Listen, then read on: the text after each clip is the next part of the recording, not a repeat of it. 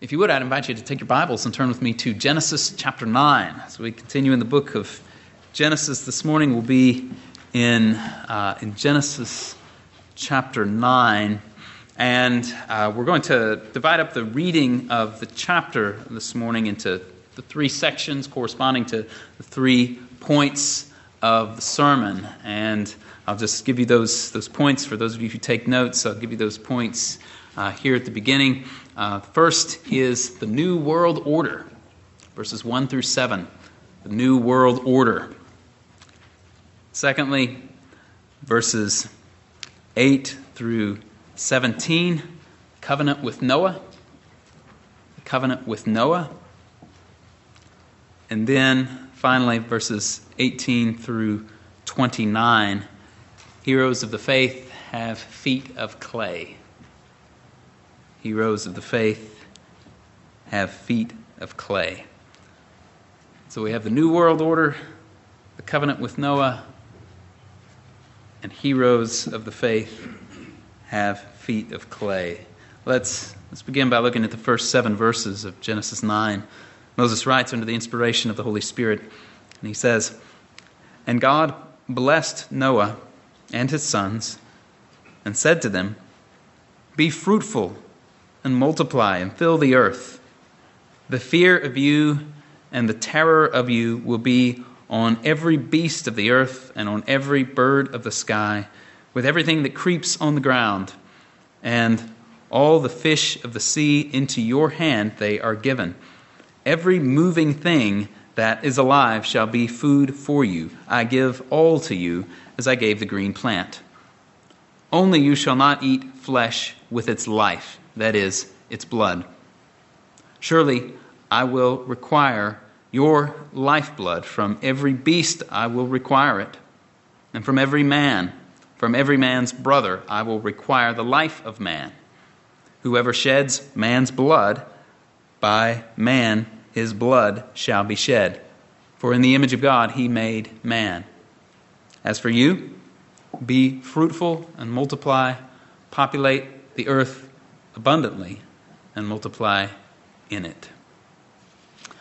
And so, just to first of all get the setting of where these words, uh, which God speaks to Noah, are spoken, the, the setting is still the same as that uh, which we saw a couple of weeks ago at the end of chapter 8. The setting is that worship service that took place when Noah and his family and the animals departed from the ark. Noah, as we saw at the end of chapter 8, built this altar and offered up burnt offerings to the Lord.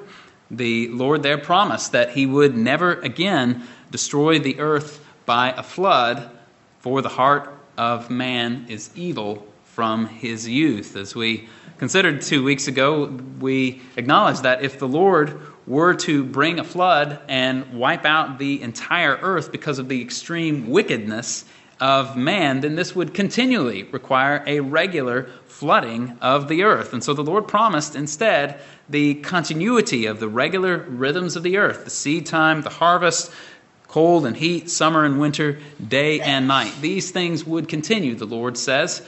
And as they did, God's plan for bringing salvation to the world, God's plan for bringing the promised seed of the woman into the world for the salvation of the human race would be accomplished.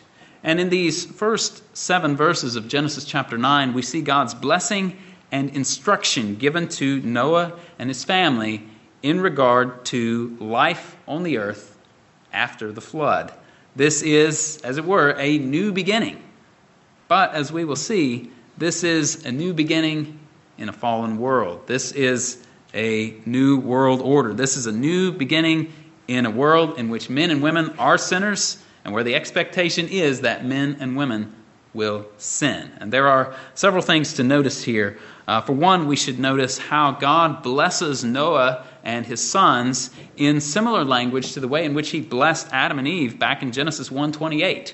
Back in chapter 1, verse 28, we find this that God blessed them, and God said to them, Be fruitful and multiply and fill the earth and subdue it.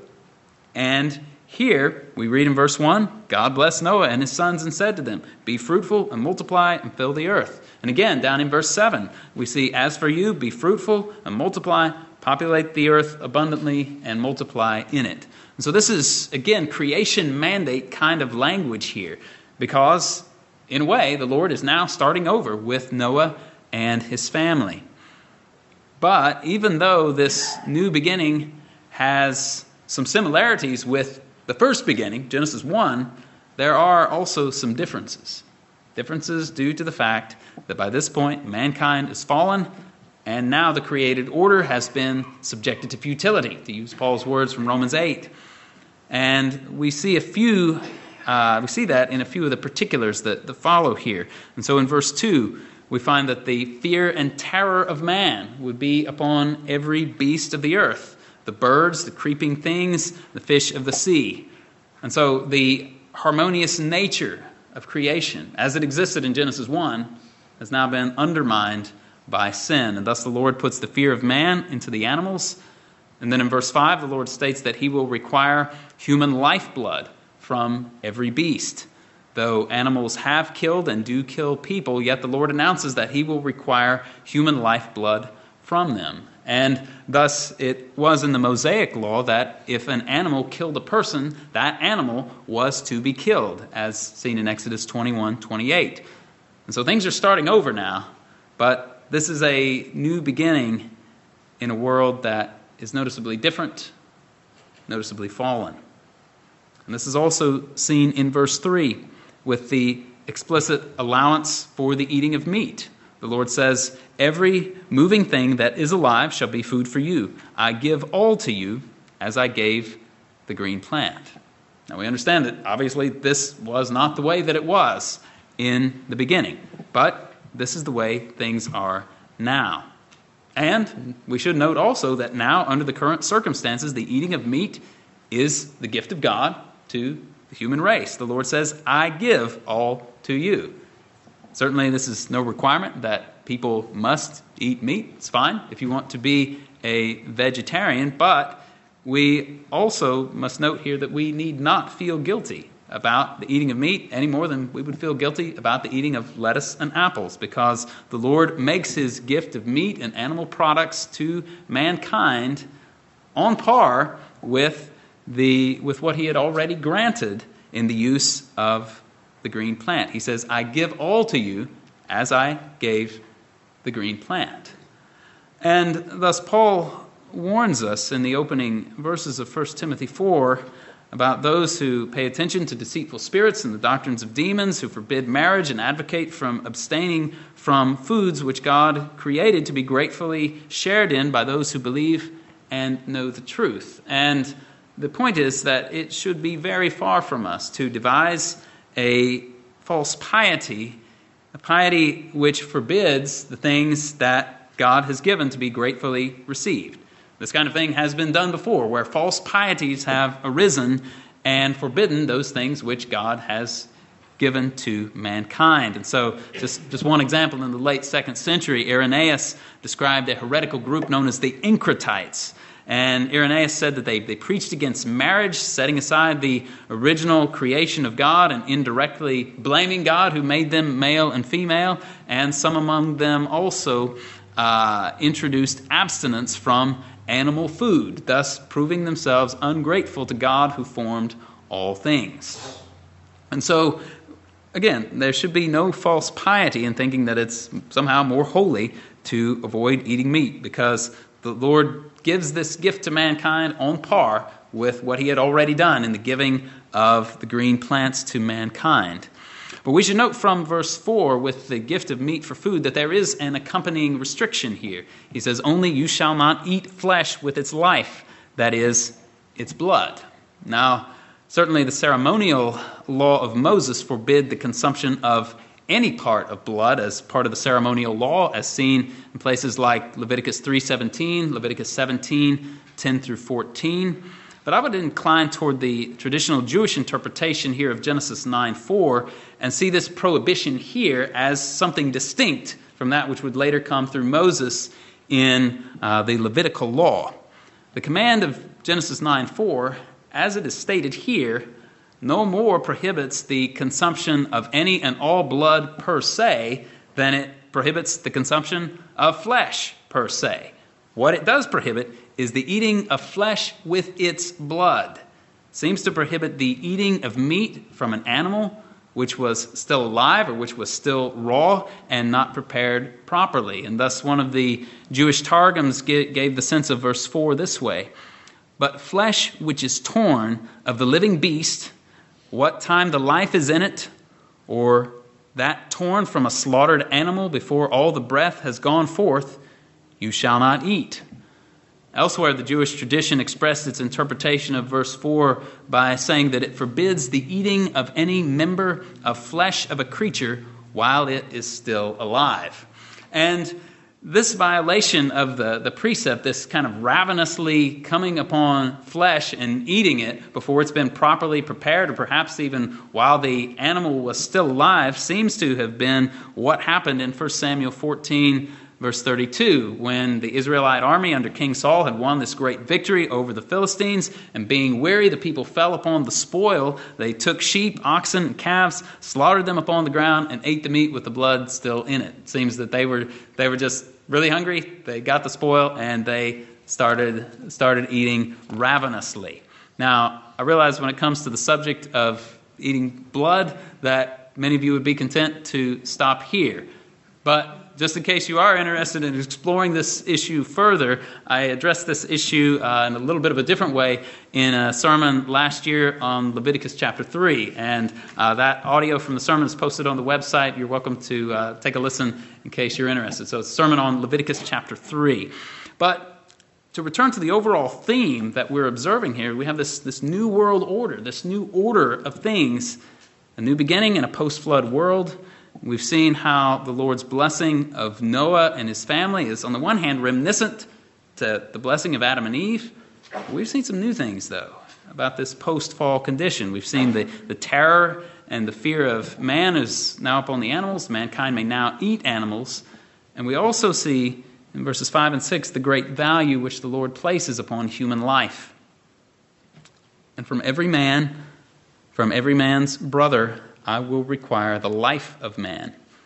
Whoever sheds man's blood, by man his blood shall be shed, for in the image of God he made man.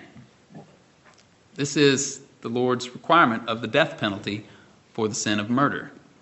Now, though every sin is worthy of eternal condemnation from God, it is not every sin or every crime that is a capital offense here in this earthly realm.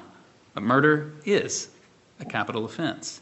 When he says, Whoever sheds man's blood, by man his blood shall be shed, God is giving a commandment that capital punishment should be enacted in the case of murder. The powers that be not only can, but actually should execute one who is guilty of murder. This commandment is the first clear command in regard to the way that civil government is to function. And this commandment has in no way been superseded or suspended with the coming of greater revelation given in subsequent ages, nor has it been superseded or suspended with the coming of Christ. As shocking as it may be for you to hear it or for me to say it, the words of Christ in the Sermon on the Mount, do not resist an evil person, are not applicable to the civil magistrate in the maintenance of public justice. The civil magistrate is not only to resist the evil person, but to pursue him and to punish him according to his deeds. This is why Paul can speak of the civil magistrate as a minister of God to you for good. But if you do what is evil, be afraid, for it does not bear the sword for nothing, for it is a minister of God, an avenger who brings wrath on the one who practices evil. Romans 13, 4 and 5. That's part of the purpose of the civil government to serve as a minister of God, a minister who does not bear the sword in vain. Why not in vain? Because he can and should use the sword in the execution of public justice. And I'll say that I, for one, am glad when the civil magistrate resists evil persons, pursues them, and punishes them rightly. Now, this certainly raises larger questions about the subject of crime and punishment, and that's a larger topic than we can tackle in its fullness today. Suffice it to say, though, that when the scripture does speak to civil punishment of crimes in such places as it does here for, for all of society, or as it does in the Mosaic law with uh, specific laws that were, were given to the Old Testament theocracy, the principle that we find all throughout is that the punishment befits the crime. And we would also do well to remember that while the punishment for crimes can sometimes serve to deter others from committing crimes, and sometimes perhaps can serve for the correction of the criminal. Those are not always the only ends in view. In other words, deterrence from crime and correction for the offender are not the only ends in view in the case of punishment. Also, in view in the punishment of crime is the issue of justice, the justice of God. If I can borrow the words of J.G. Vos, the true purpose of punishment is justice. It is a manifestation of God's attribute of retributive righteousness, by which sin and suffering are inseparably linked. A murderer is executed not merely to warn other people against committing murder, but because it is right that he be executed. The character of God demands it. Murder is not only an awful injury to one's fellow man, but also an insult to God. He who murders his fellow man affronts God by destroying God's image bearer. Now, those words are true.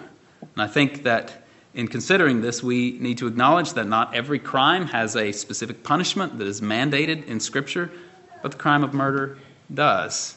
The specific punishment is mandated here in verse 6. And this is not, we should notice, this is not Mosaic civil law. This is, this is given to all humanity.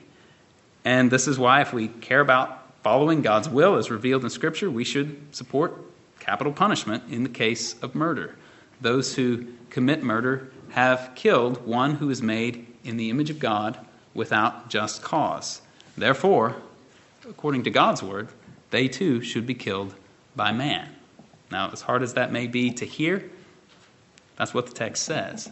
And I know of no biblical reason to suppose that this commandment has passed away. There's a new world order here now. There's a new beginning, which on the one hand is good, but this is a new beginning in a fallen and sinful world. Let's look ahead to, to verses 8 through 17. Then God spoke to Noah and to his sons with him, saying, Now behold, I myself do establish my covenant with you and with your descendants after you and with every living creature that is with you, the birds, the cattle, and every beast of the earth with you, of all that comes out of the ark, even every beast of the earth. I establish my covenant with you, and all flesh shall never again be cut off by the water of the flood, neither shall there again be a flood to destroy the earth. God said, This is the sign of the covenant which I am making between me and you and every living creature that is with you for all successive generations. I set my bow in the cloud, and it shall be for a sign of the covenant between me and the earth. It shall come about when I bring a cloud over the earth that the bow will be seen in the cloud, and I will remember my covenant, which is between me and you and every living creature of all flesh. And never again shall the water become a flood to destroy all flesh. When the bow is in the cloud, when I look upon it to remember the everlasting covenant between God and every living creature of all flesh that is on the earth. And God said to Noah, This is the sign of the covenant which I have established between me and all flesh that is on the earth. Now, these verses are contain God's gracious covenant with Noah. He promises, obviously and clearly, that he will never again send a flood of water to destroy all flesh. Now, he doesn't promise that he will never again destroy the earth. He doesn't promise that there will never be a flood that will destroy a part of the earth or a flood that will cut off some portion of flesh upon the earth. But what he does promise is that he will never again destroy the entire earth with a flood. And this isn't, we should notice, this is not simply a covenant that's made with Noah and Noah's family. According to verse 9, God makes this covenant with their descendants. That is, the people who would come after them. People who were not physically present other than being in the loins of their ancestors at that point. That includes us. We're the descendants Noah, Shem, Ham, and Japheth. That's us. We are the recipients of this covenant. And also, according to verse 10, the Lord makes this covenant with every living creature birds, cattle, beast, everything that was on the ark.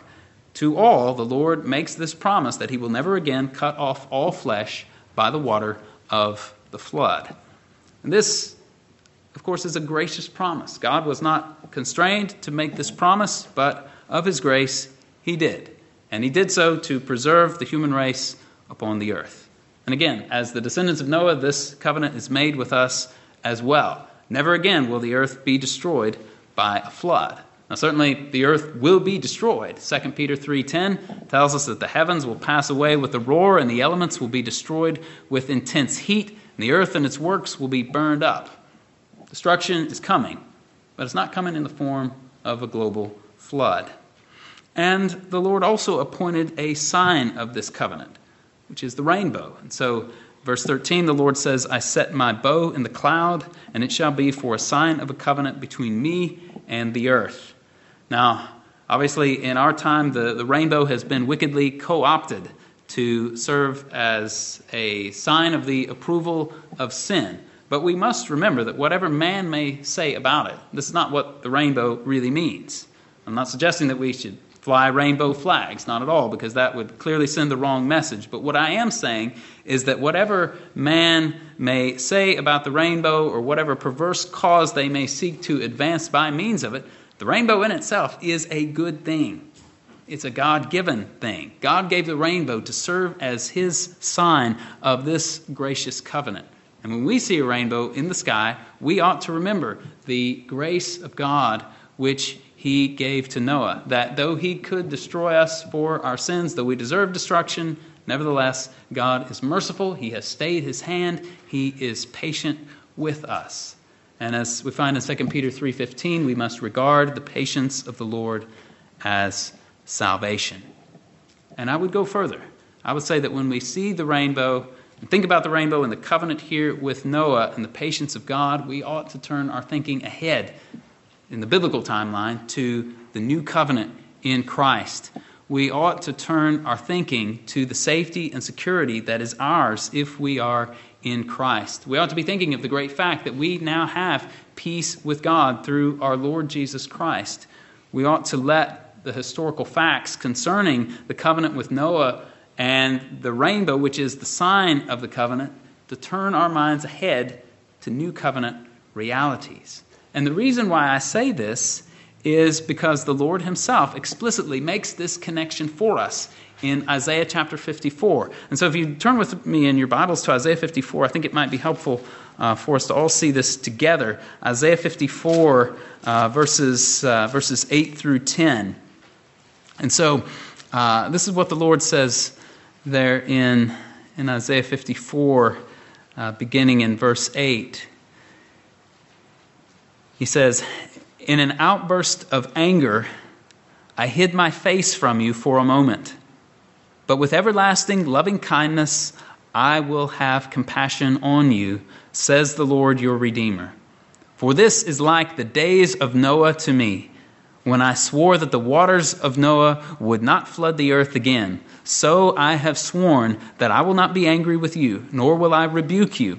For the mountains may be removed and the hills may shake, but my loving kindness will not be removed from you, and my covenant of peace will not be shaken, says the Lord, who has compassion on you. Now, oddly enough, the context of Isaiah 54 is that it follows immediately after Isaiah 53. Isaiah 53 obviously is the famous uh, most famous of the servant songs of Isaiah, this prophecy of our Lord Jesus Christ, a prophecy of his humiliation, his suffering on the cross for the sins of his people, bearing the judgment of God. The Lord caused the iniquity of us all to fall on him. And Isaiah 53, of course, not only prophesies Christ's death for our sins, but ultimately his ultimate vindication and victory as well. That he will see what he has accomplished by his suffering and he will be satisfied. He will receive from God the Father a portion with the great and will divide the spoil with the strong, as you find in Isaiah 53, verses 11 and 12. And those realities are fulfilled in Christ's resurrection and ascension to the right hand of the Father, and these will culminate on the last day when Christ returns and raises his people from the dead. Isaiah 54 and 55 then contain words which address God's people in light of what the suffering servant has accomplished. The suffering servant has accomplished this for us, has taken our sins upon him, and has come away victorious. And Isaiah 54 and 55 then address God's people in light of that. Isaiah 55, of course, is that gracious invitation. Everyone who thirsts, come to the waters. You who have no money, come buy and eat. Come buy wine and milk without money and without cost. Why do you spend money on that which is not bread, and your wages for what does not satisfy. Listen carefully to me and eat what is good, and delight yourself in abundance. So, of course, this is, this is calling people to Christ, calling people to, to return to the Lord. And Isaiah 54 does the same thing. It contains words spoken to God's people, gracious words given to his people on account of what the servant, Jesus Christ, has done. Now, Obviously, an entire exposition of Isaiah 54 is beyond our purview for today. But if you're there, just glance down to some of the things there in Isaiah 54, things which the Lord says to his people in light of the work of Christ going to the cross and him rising again from the dead for us. Isaiah 54, verse 1 Shout for joy, O barren one. Verse 4 Fear not, for you will not be put to shame, and do not feel humiliated, for you will not be disgraced. Verse 5 For your husband is your maker. Verse 14 In righteousness you will be established. You will be far from oppression and terror, for it will not come near you. Verse 17 No weapon that is formed against you will prosper, and every tongue that accuses you in judgment you will condemn. This is the heritage of the servants of the Lord, and their vindication is from me, declares the Lord. The Lord's gracious and restoring words spoken to his people here come on account of what Jesus has done. And again, the, the point here is that this situation is likened, is compared to what the Lord did in the days of Noah. The situation that arises out of the finished work of the Lord's suffering servant is compared back to this covenant which the Lord made with Noah in Genesis 9. Look again to, to verses 8 through 10 and notice the contrast between the anger of God in judgment and the everlasting loving kindness of the Lord. He says, In an outburst of anger, I hid my face for you for, uh, for a moment. This is like the flood. There was an outburst of anger and the Lord's judgment because of sin. But then what follows?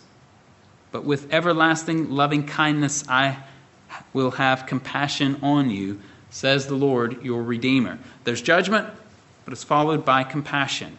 And then verse 9 For this is like the days of Noah to me, when I swore that the waters of Noah would not flood the earth again. So I have sworn that I will not be angry with you, nor will I rebuke you. In other words, just as the Lord had promised that the waters of the flood would not come over the earth anymore, so now he swears to his people in Christ that he will not be angry with them anymore.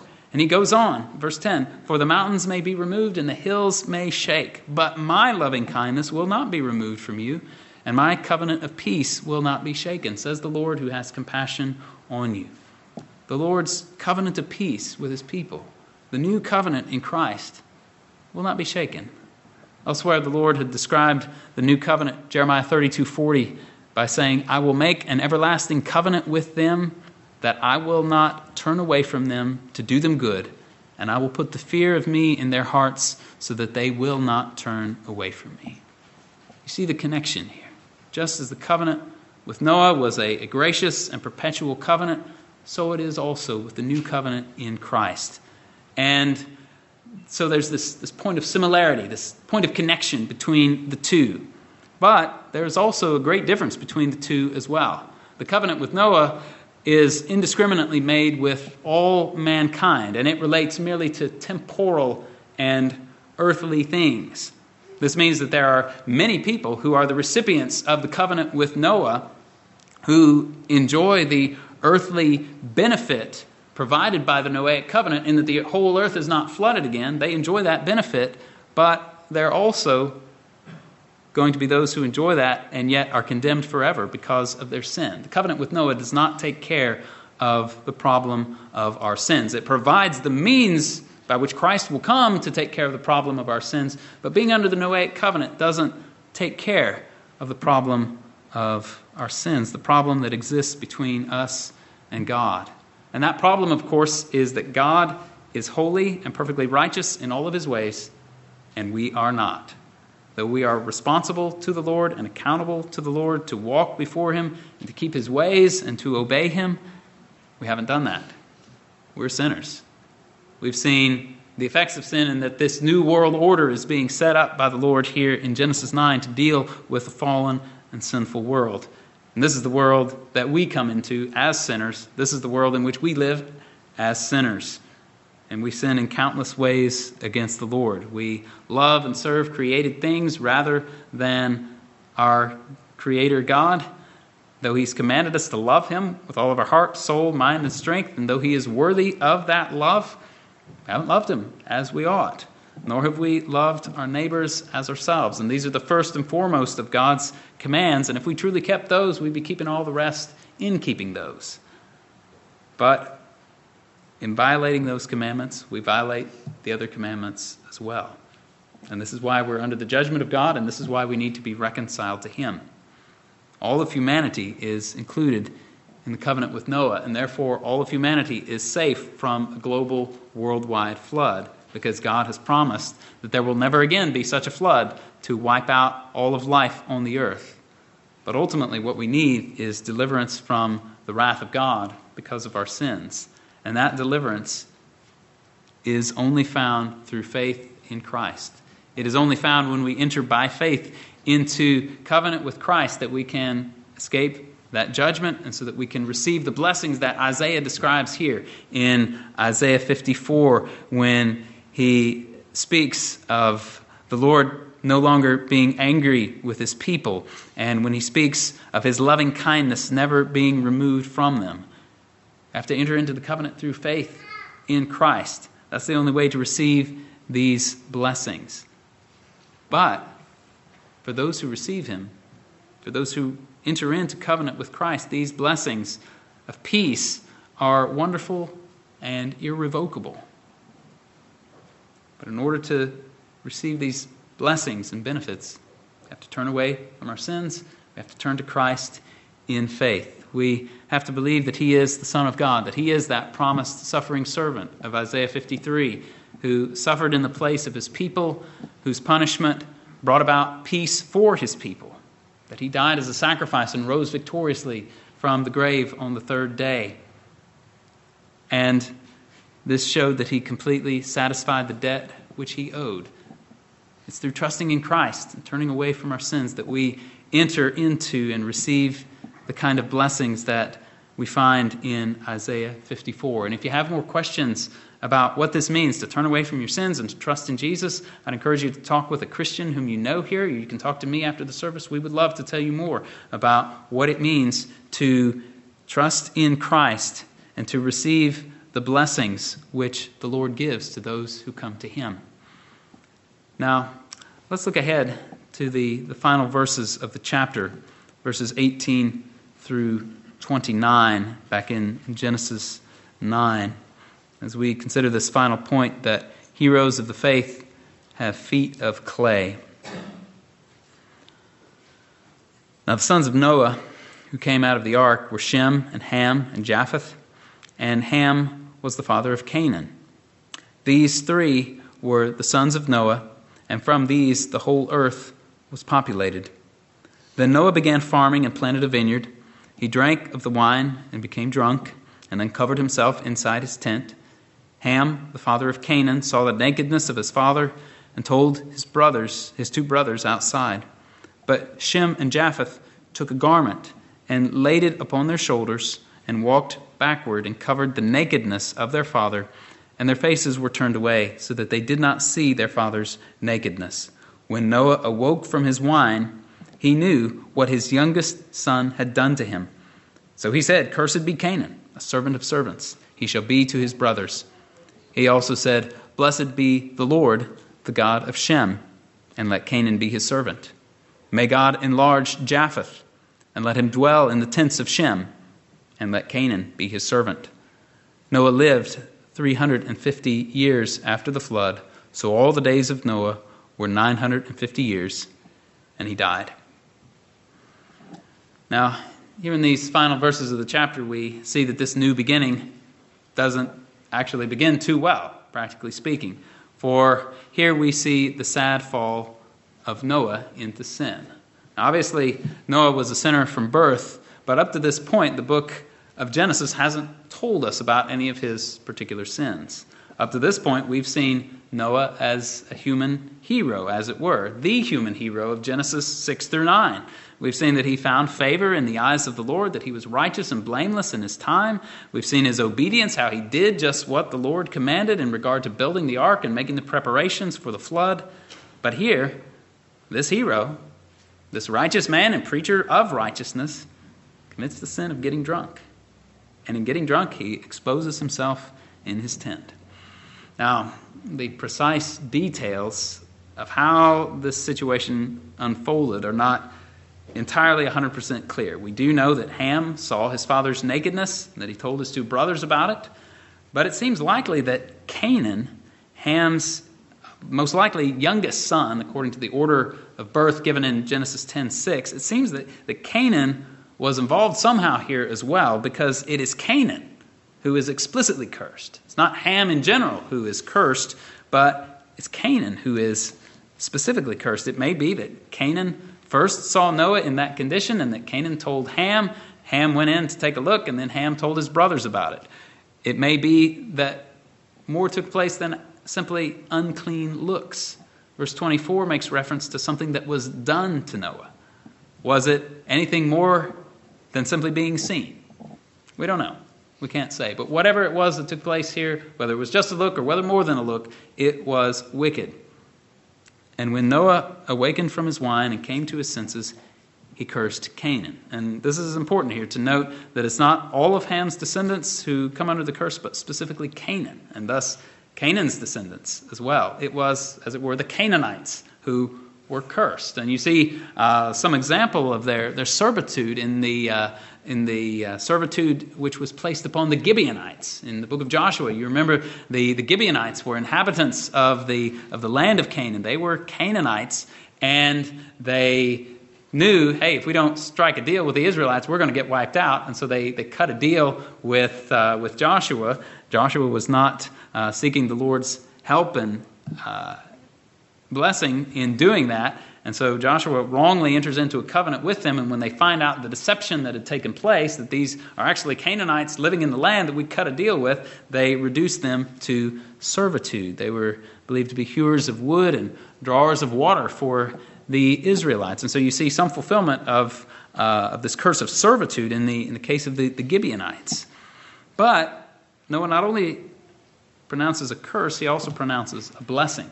He blesses the Lord, whom he acknowledges as the God of Shem. And since the Lord was Shem's God, then Shem himself was certainly blessed. And as we know, it was through the line of Shem that our Lord Jesus Christ was born into this world. Noah also pronounces a blessing on Japheth. He says, May God enlarge Japheth and let him dwell in the tents of Shem. And some have seen those words, let him dwell in the tents of Shem, as being fulfilled in that the gospel has reached the descendants of Japheth, and they dwell together, spiritually speaking, with the people of Shem in trusting the Lord and in walking with him. And so, this is an event here that has some, some long term consequences for, uh, for the human race. And I'm sure that more application could be drawn from these final verses of Genesis 9 than what I myself will do this morning. But what I would, again, like to draw your attention to is that heroes of the faith have feet of clay. That is, all except for one the Lord Jesus Christ. Now, children, I want you to, I want you to think with me for a moment here. Who are your heroes? Who are the people that you look up to? Maybe you read comic books and have a hero in the comic book. Maybe you read a, uh, a true story and you find a heroic figure in the true story. And like, wow, I want to be like that guy. Maybe, maybe you're thinking of people who are in real life. Maybe your parents, maybe a teacher or some other adult. Maybe you look up to, to someone in the Bible as a heroic figure David, Samson, Abraham, Paul. I know that when I was a kid, uh, Ehud was my favorite Bible character, right? Judges, Judges chapter 3, if you need a refresher. Um, I, I want you to know that it is fine to look up to people whom you know or people in the Bible. It is fine to look up to them. It is all right to imitate them to a point. As long as they are following God and imitating Christ, we may imitate them and should, in fact, imitate them. Paul says, Be imitators of me, just as I also am of Christ.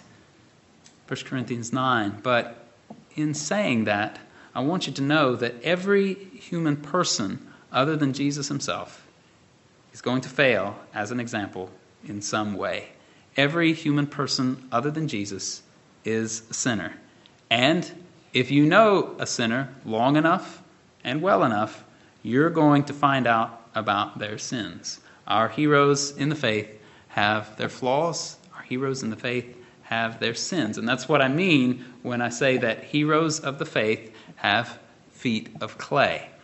And we need to keep in mind an important difference between the heroes. Sometimes our heroes and those to whom we look up are like Noah.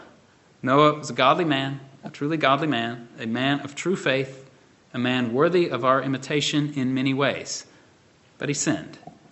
But after he sinned, the narrative of Genesis is not explicit, but I do not doubt that he got back up and continued walking with the Lord. This has been his life pattern. We don't know how long after the flood it was that this event took place, but Noah had been walking with God for probably 600 plus years when this happened. He was 601 when he got off of the ark.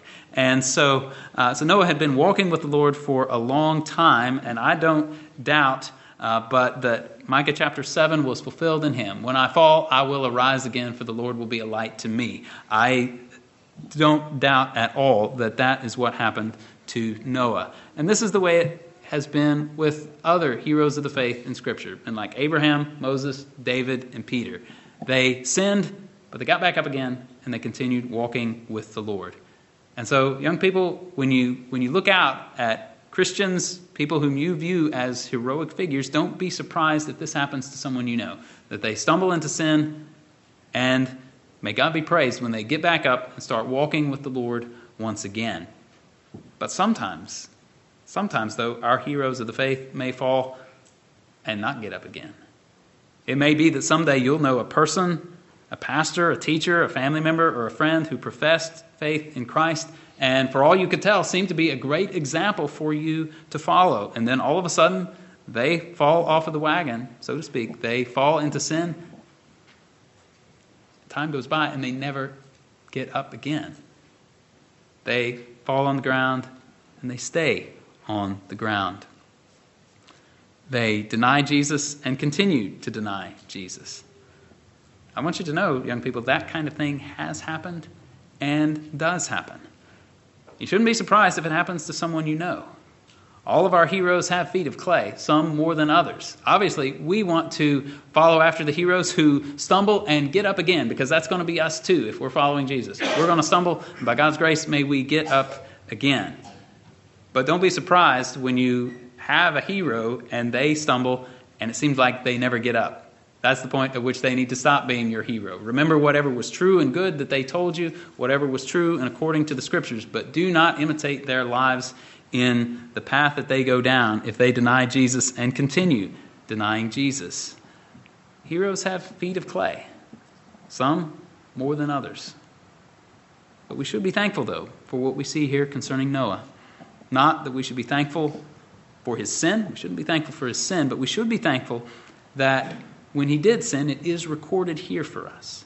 Because Noah's sin is recorded here for us, we're reminded of the sinfulness of man, even the sinfulness of the best of men. We're reminded that the best of men are men at best. Even the Lord's people, whom he uses for great purposes in the world, are still sinners. We also learn from this about the grace of God. If God saves and uses the likes of Noah, the likes of Abraham, the likes of Moses, David, and Peter, then he can surely save people like you and me as well. He can surely use people like you and me as well, because I know that all of us here have feet of clay. Because of Christ's life, death, and resurrection, God saves sinners and he forgives their sins. And though history may record them, we find that in the blessing of the new covenant, Jeremiah 31 34, that the Lord remembers the sins and lawless deeds of his people no more. Now, obviously, this doesn't mean that God literally has no mental capacity to remember what we've done, but he doesn't remember them in the sense of holding them over our heads. The, the sins of our past are done for as far as God is concerned. They are trod underfoot and cast into the depths of the sea, as we find in Micah 7:19. Noah was a great sinner, but the Lord his God was an even greater savior. And we can be thankful for that. Please pray with me. Father, we thank you for your word and its truth and how it speaks even hard truth to us. Gives us hard truth about people whom we love and look up to as great servants of yours. Lord, we pray that we would not follow them into sin. We pray that we would follow them in repentance, that we would turn away from sin and walk with you, that we would imitate those who imitate our Lord Jesus Christ. Father, we pray that you would fill our hearts with joy, knowing the great blessing of being in covenant with Christ, that indeed it is like the days of Noah, that there's a promise and a perpetual way in which you have bound yourself to be good to an undeserving people. We give praise and we give thanks for that. In Jesus' name, amen.